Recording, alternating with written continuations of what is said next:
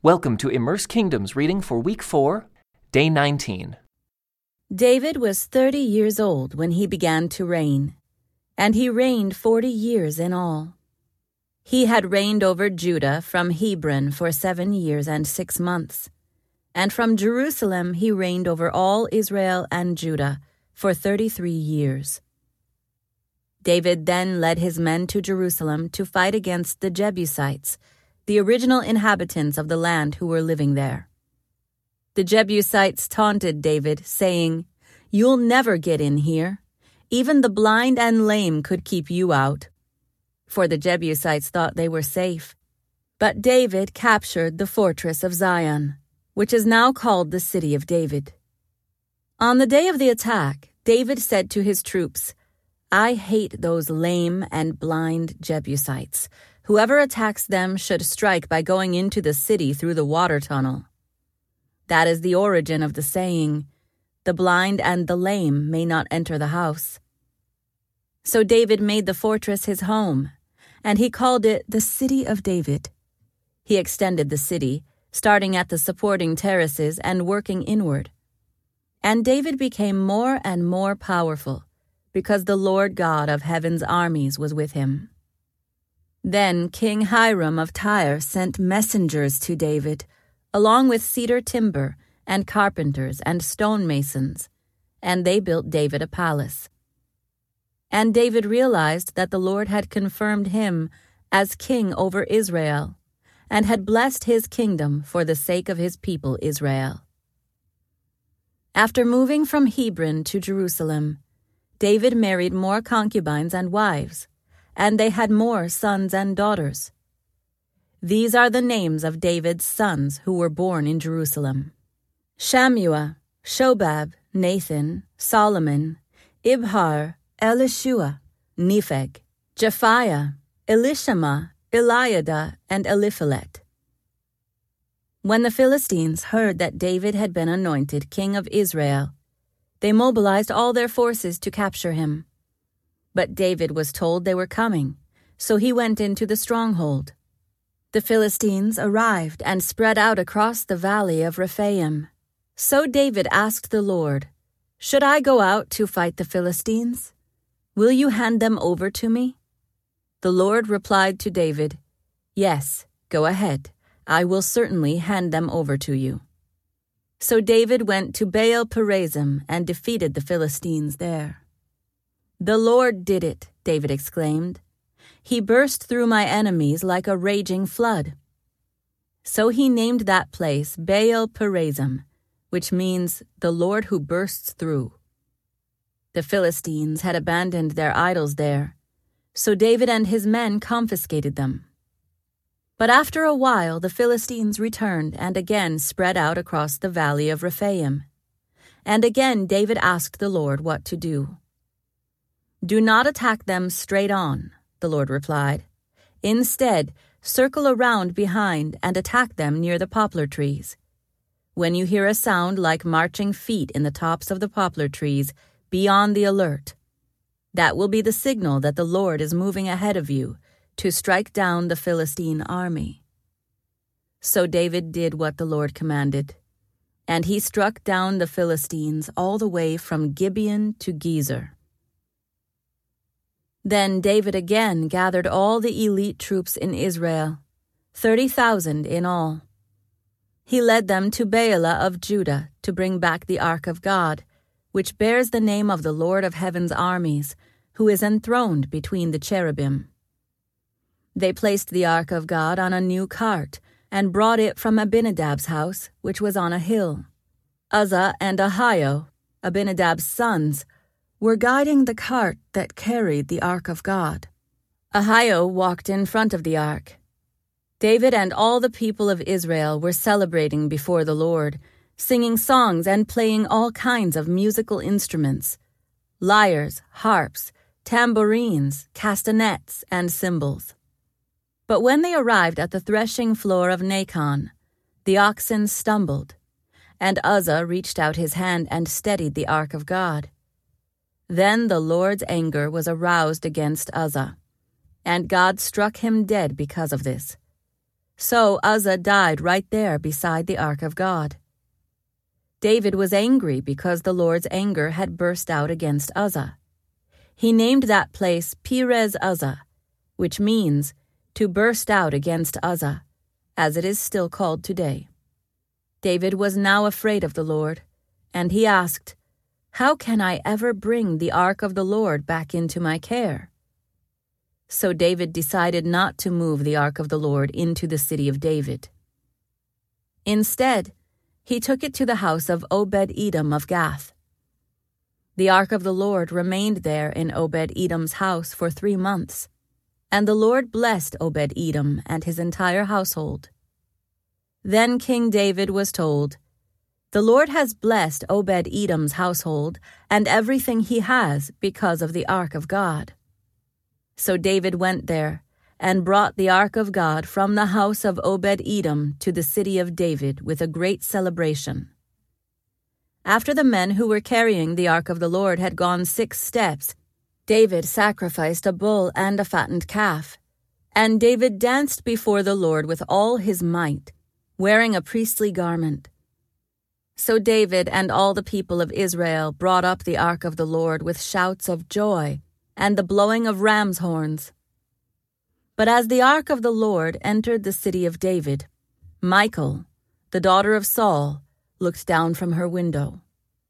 When she saw King David leaping and dancing before the Lord, she was filled with contempt for him. They brought the ark of the Lord and set it in its place inside the special tent David had prepared for it. And David sacrificed burnt offerings and peace offerings to the Lord. When he had finished his sacrifices, David blessed the people in the name of the Lord of heaven's armies. Then he gave to every Israelite man and woman in the crowd a loaf of bread, a cake of dates, and a cake of raisins. Then all the people returned to their homes. When David returned home to bless his own family, Michal, the daughter of Saul, came out to meet him. She said in disgust, How distinguished the king of Israel looked today, shamelessly exposing himself to the servant girls like any vulgar person might do.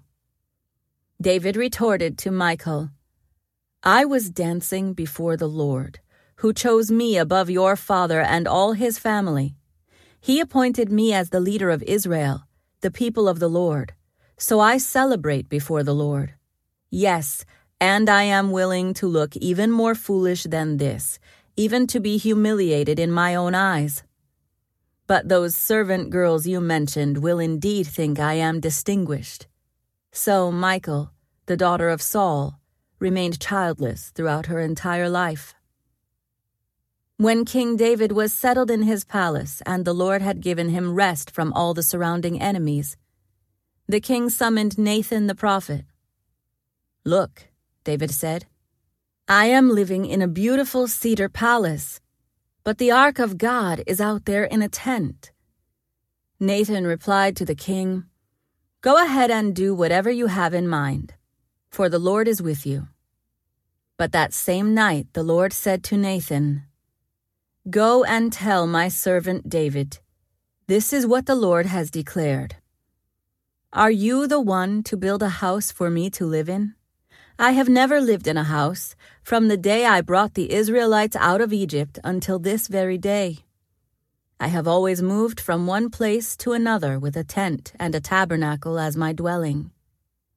Yet no matter where I have gone with the Israelites, I have never once complained to Israel's tribal leaders, the shepherds of my people Israel.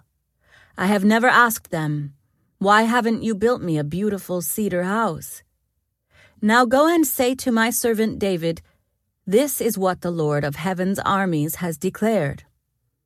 I took you from tending sheep in the pasture and selected you to be the leader of my people Israel.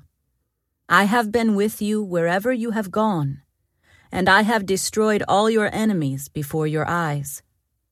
Now I will make your name as famous as anyone who has ever lived on the earth, and I will provide a homeland for my people Israel, planting them in a secure place where they will never be disturbed. Evil nations won't oppress them as they've done in the past, starting from the time I appointed judges to rule my people Israel. And I will give you rest from all your enemies. Furthermore, the Lord declares that He will make a house for you, a dynasty of kings. For when you die and are buried with your ancestors, I will raise up one of your descendants, your own offspring and I will make his kingdom strong. He is the one who will build a house, a temple, for my name, and I will secure his royal throne forever. I will be his father, and he will be my son. If he sins, I will correct and discipline him with the rod, like any father would do. But my favor will not be taken from him as I took it from Saul, whom I removed from your sight. Your house and your kingdom will continue before me for all time, and your throne will be secure forever. So Nathan went back to David and told him everything the Lord had said in this vision. Then King David went in and sat before the Lord and prayed, Who am I, O sovereign Lord, and what is my family, that you have brought me this far? And now, sovereign Lord, in addition to everything else, you speak of giving your servant a lasting dynasty. Do you deal with everyone this way, O sovereign Lord? What more can I say to you? You know what your servant is really like, sovereign Lord. Because of your promise and according to your will, you have done all these great things and have made them known to your servant. How great you are, O sovereign Lord! There is no one like you. We have never even heard of another God like you. What other nation on earth is like your people Israel? What other nation, O God, have you redeemed from slavery to be your own people? You made a great name for yourself when you redeemed your people from Egypt. You performed awesome miracles and drove out the nations and gods that stood in their way. You made Israel your very own people forever, and you, O Lord, became their God. And now, O Lord God, I am your servant. Do as you have promised concerning me and my family. Confirm it as a promise that will last forever. And may your name be honored forever, so that everyone will say, the Lord of heaven's armies is God over Israel. And may the house of your servant David continue before you forever. O Lord of heaven's armies, God of Israel, I have been bold enough to pray this prayer to you because you have revealed all this to your servant, saying, I will build a house for you, a dynasty of kings. For you are God, O sovereign Lord. Your words are truth, and you have promised these good things to your servant. And now, may it please you to bless the house of your servant, so that it may continue forever before you. For you have spoken. And when you grant a blessing to your servant, O sovereign Lord, it is an eternal blessing. This concludes today's Immerse Reading Experience. Thank you for joining us.